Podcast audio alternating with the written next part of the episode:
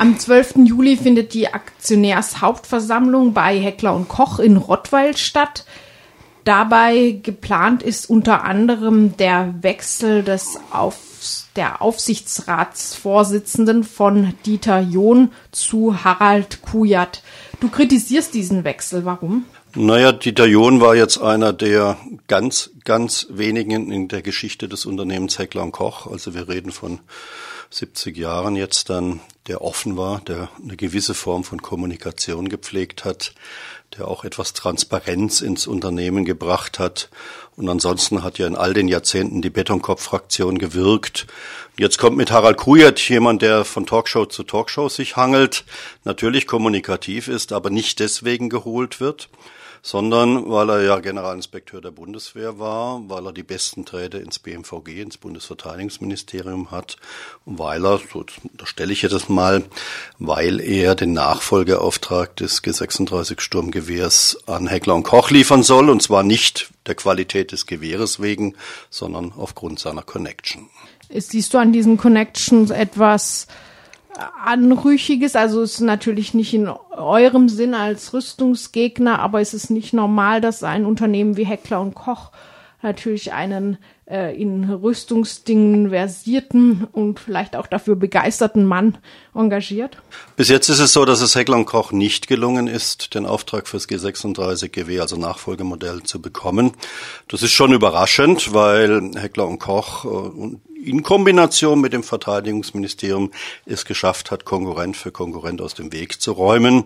So blieb am Schluss noch eine Firma in Thüringen, die allerdings ist teilweise im Besitz der Vereinigten Arabischen Emirate, also kann gut sein, dass die Bundesregierung die nicht haben will. Und jetzt steuert man trotz der eigentlich fehlenden optimalen Waffe, wenn man das jetzt mal aus Sicht der Bundeswehr sieht, was mir nicht ganz leicht fällt, steuert man so, dass man den Auftrag bekommt, auch wenn das optimale Gewehr nicht vorliegt. Also es hat, bei uns würde man sagen, mindestens ein Geschmäckle, wenn nicht, es stinkt zum Himmel. Der Heckler und Koch Großaktionär Andreas Heschen war derjenige, der Harald Kujat als neuen Aufsichtsrat vorgeschlagen hat. Was weiß man denn über Heschen? Wer ist das? Andreas Heschen ist der Hauptgesellschafter von Heckler Koch. Er besitzt äh, weit über die Hälfte der Aktien von Heckler Koch. Er profitiert natürlich davon, dass das Unternehmen Kriegswaffen in alle Welt verkauft. Er muss natürlich auch billig in den Kauf nehmen, dass der Aktienkurs gesunken ist. Das ist ihm sicher nicht recht. Da weine ich jetzt keine Träne hinterher.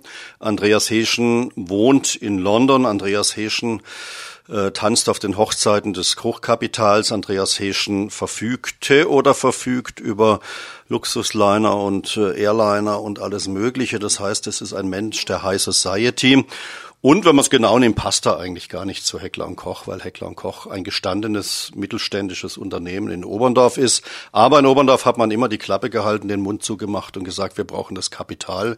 Heschen rettet uns. Also da besteht ein kultureller Unterschied, da besteht aber auch ein Unterschied in der Form, dass Andreas Heschen sicher ein einziges Interesse hat, möglichst viel Geld mit Heckler und Koch zu erwirtschaften. Und da sind Fragen von Ethik, von Moral, welche Opfer, wie hoch ist die Zahl der Opfer, eine völlig untergeordnete geordnete Rolle spielen die. Und das ist auch das, was ich Andreas Heschen vorwerfe. Er betreibt keine Politik, die sinnvoll zukunftsorientiert für das Unternehmen ist. Er holt sich die Kohle raus aus dem Unternehmen und äh, er möchte möglichst viel Profit erzeugen, hat aber nichts damit zu tun, dass wir ein zukunftsgerichtetes, innovatives Unternehmen hätten. Na, damit passt er aber ja dann doch wieder ganz gut zu Heckler und Koch. Da wird die Moral ja auch nicht groß geschrieben.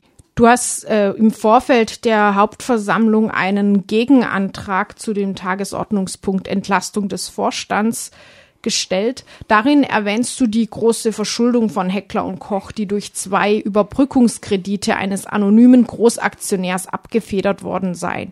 Hast du Hinweise darauf, wer dieser anonyme Großaktionär ist? Haben wir als kritische Aktionärinnen nicht, haben andere auch nicht in der Firma. Das zeigt auch, wie intransparent das Unternehmen an entscheidenden Punkten ist. Wir wissen ja nicht einmal, ob die, äh, Herr Heschen noch Hauptgesellschafter des Unternehmens ist, ob das Unternehmen nicht schon von einem Franzosen übernommen worden ist. Also die Intransparenz regiert bei Heckler Koch auf Vorstandsebene und das bezieht sich auch auf die Finanzen. Laut Geschäftsbericht liegt der Bereich von ja, fehlendem Geld von aufgenommenem Fremdkapital bei 231 Millionen Euro. Jetzt gibt es in den Medien eine breite Diskussion über 381 Millionen Euro Verbindlichkeiten, also nochmal viel schlimmer.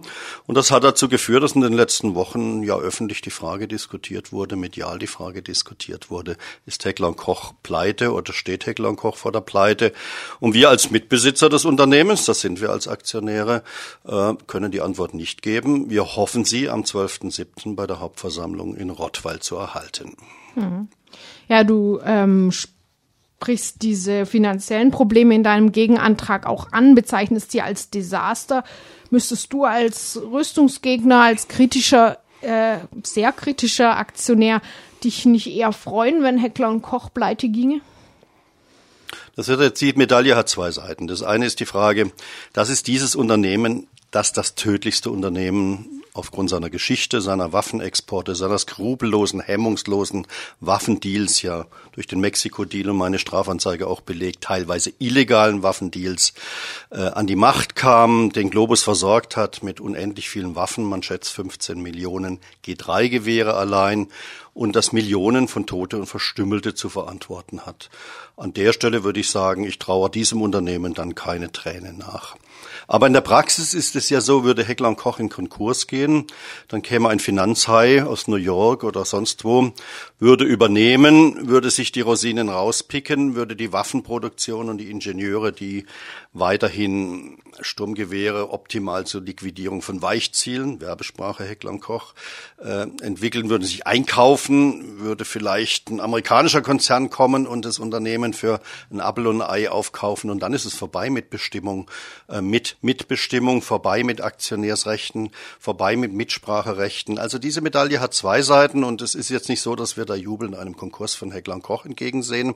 Der Antrag, den Gegenantrag, den ich gestellt habe, mündet ja in eine ganz andere Richtung das Strategiedesaster, dass die Firma, die Firma, der Aufsichtsrat, der Vorstand es bisher nicht geschafft haben, die Strategie in der Form zu wechseln, dass sukzessive umgebaut wird auf eine sinnvolle, zivile, nachhaltige Fertigung eben nicht militärischer Produkte, also der sogenannten Rüstungskonversion, die wir nachdrücklich fordern.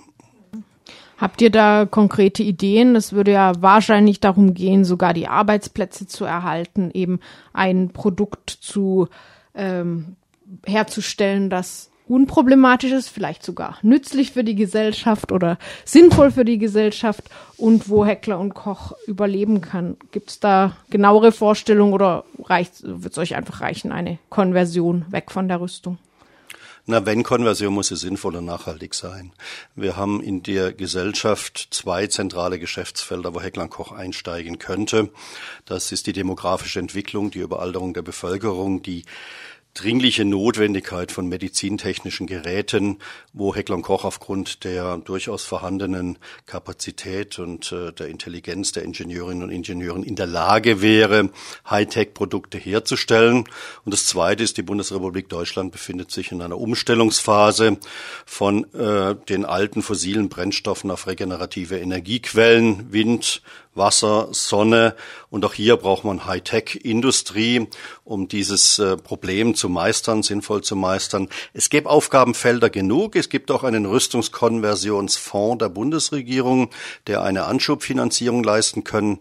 Was völlig fehlt, und das kritisieren wir hart, ist der politische Wille zur Umstellung. Die wollen Waffen produzieren, die wollen Waffen exportieren. Natürlich verdient man sich eine goldene Nase dran, wenn man die Kriege und Bürgerkriege der Welt mit Kriegswaffen ausrüstet. Moral moralisch, ethisch ist das total verwerflich und sorgt dafür, dass Heckler Koch bis heute das tödlichste Unternehmen Deutschlands ist. Und so gesehen sind unsere Aktionen, die wir vorhaben, am kommenden Freitag, 12.07., Badhaus in Rottweil, im Neckartal. Wir beginnen um 8 Uhr morgens mit einer gewaltfreien Aktion vor Heckler-Koch vor der Hauptversammlung. Ähm, wir sind dann in der Hauptversammlung vertreten mit, im Moment sieht es aus, 15, 16, 17 kritischen Aktionärinnen. Wir bereiten uns gut vor. Jeder von uns hat zehn und mehr Fragen. Die sind aufeinander abgestimmt. Wer weiß, wie das deutsche Aktienrecht ist, der weiß, was dem Unternehmen blüht. Die Fragen müssen beantwortet werden. Das sagt das deutsche Aktienrecht. Wenn eine Frage unbeantwortet ist, werden wir die Hauptversammlung anfechten, so dass es einen heißen Tanz in Rottweil geben wird am Freitag kommender Woche.